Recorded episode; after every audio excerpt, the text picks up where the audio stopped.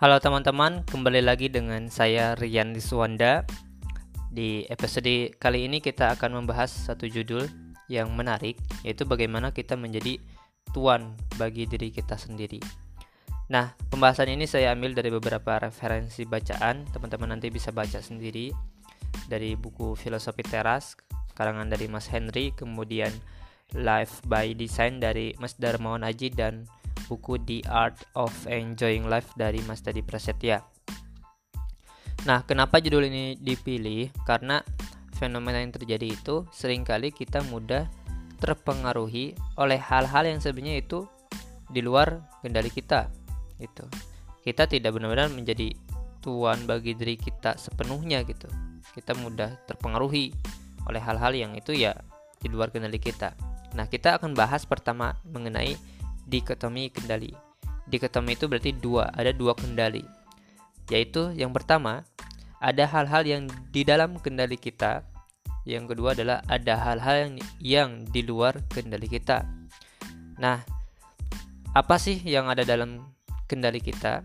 Tentunya kita tahu sepenuhnya sebenarnya. Yang di dalam kendali kita adalah pikiran kita, opini kita, persepsi kita, keinginan-keinginan kita, tujuan kita, dan tindakan kita itu dalam kendali kita. Sedangkan hal-hal yang di luar kendali kita itu adalah pendapat orang lain, tindakan orang lain, kemudian kesehatan kita itu pun di, di luar kendali kita. Kenapa kesehatan, kemudian kekayaan, ketenaran, keterangan kita dan sebagainya itu di luar kendali kita. Misalnya gini, bisa bisa jadi kita bisa mengontrol pola makan kita. Kemudian uh, olahraga teratur dan sebagainya. Tapi pada akhirnya kesehatan itu ya di luar kendali kita. Karena kendali itu bukan hanya tentang kita bisa mendapatkan tapi bagaimana kita juga bisa mempertahankan hal tersebut. Sedangkan ya ke kesehatan kekayaan ketenaran dan sebagainya itu bisa hilang kapan pun. Nah kenapa sih perlu kita memahami bahwa uh, dan menyadari ya dan menyadari bahwa oh ini di dalam kendali kita. Oh itu tidak di, di, di luar kendali kita. Karena sering kali yang jadi masalah itu bukan eksternal bukan eh, hal-hal uh, yang di luar kendali kita atau bukan orang lain gitu. Yang jadi masalah sering kali sebenarnya itu adalah pikiran kita. Dan itu dalam kendali kita gitu bagaimana persepsi kita, bagaimana opini kita, bagaimana kita menginterpretasi sebuah fenomena atau kejadian. Itu yang sering menjadi masalah sumber masalah sebenarnya uh, yang menjadi masalah tersebut menjadi besar gitu. Nah, kita pernah mendengar mungkin kata-kata bisa jadi orang uh, ber, berbicara tidak enak kepada kita. Bisa jadi orang uh, melakukan hal yang buruk kepada kita, tapi mereka tidak bisa merenggut kebahagiaan kita. Karena kebahagiaan itu ada dalam pikiran kita dan itu dalam kendali kita. Gitu. Nah, dengan kita mengetahui oh ternyata ada yang dalam kendali kita dan ada hal-hal yang itu di luar kendali kita, kita bisa fokus pada apa yang sebenarnya dalam kendali kita gitu. Kita bisa fokus misalnya gini contohnya adalah ketika misalnya teman-teman sidang baik itu sidang mungkin proposal sidang tesis dan sebagainya gitu. Seringkali kita mengkhawatirkan sesuatu yang misalnya oh nanti gimana ya kalau dosanya gini? Oh nanti gimana ya kalau uh, saya gak bisa jawab dan sebagainya. Nah dengan kita menyadari bentar-bentar apa yang sebenarnya apa yang dalam kendali saya, apa yang di luar kendali saya. Pendapat dosen, kemudian perkataan dosen itu dalam di, di, di luar kendali saya, itu di luar kendali. Apa terus yang bisa menjadi uh, kendali saya? Apa yang bisa saya lakukan?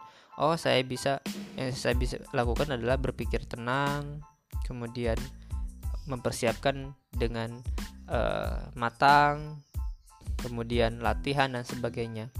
Itu dalam kendali saya. Sedangkan pendapat dosen, kemudian nanti uh, kejadian nanti itu adalah uh, di luar kendali kita sehingga dengan seperti itu kekhawatiran kita itu akan berkurang karena kita menyadari kita fokus pada oke okay, yang ada dalam kendali kita apa itu sehingga kita tidak mudah cemas ketika kita uh, mulai cemas atau khawatir teman-teman silahkan renungkan atau pikirkan oke okay, sebenarnya apa yang ada dalam kendali saya?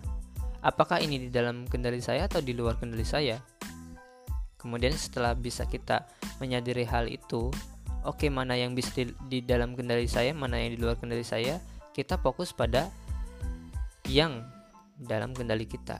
Sehingga kita tidak mudah terpengaruhi tidak mudah baper tidak mudah galau, tidak mudah tersinggung dengan perkataan orang lain, itu dengan misalnya tindakan orang lain meskipun memang itu salah tindakan orang lain, tapi mereka tidak bisa merenggut kebahagiaan teman-teman itu. Intinya itu. Nah, memang yang terjadi itu kita sering kali memiliki program otomatis. Program otomatis ya kalau di psikologi kita mengenal isti, uh, behavior ya stimulus respon. Memang sekali kita ya uh, memiliki program otomatis misalnya ketika kita berkendara kemudian ada yang menyalip otomatis kita langsung marah. Ketika ada orang yang misalnya bertanya tentang mantan misalnya kemudian kita langsung sedih. Itu program-program otomatis. Ya itu kalau kita uh, hanya stimulus respon apa bedanya kita dengan hewan misalnya.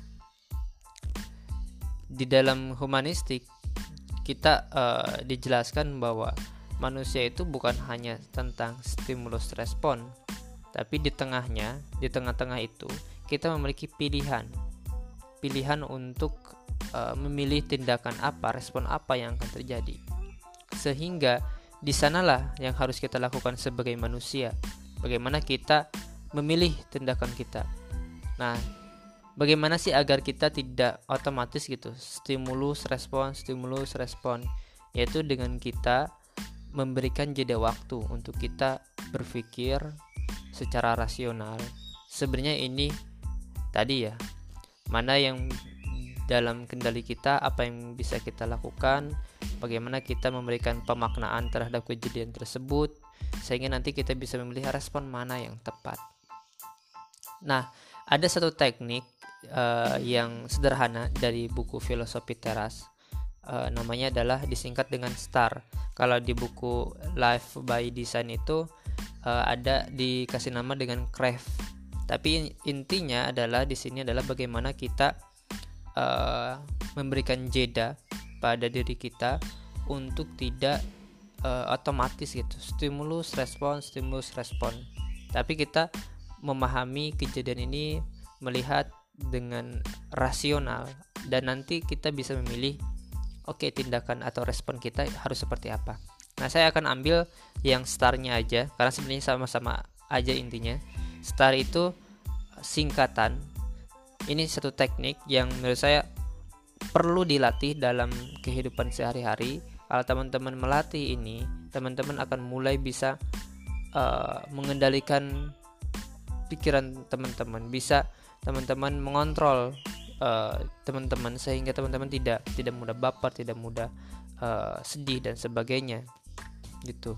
Nah, start itu pertama adalah stop. Stop itu ketika kita mulai merasakan atau memikirkan hal-hal yang negatif, kita seakan punya tombol stop.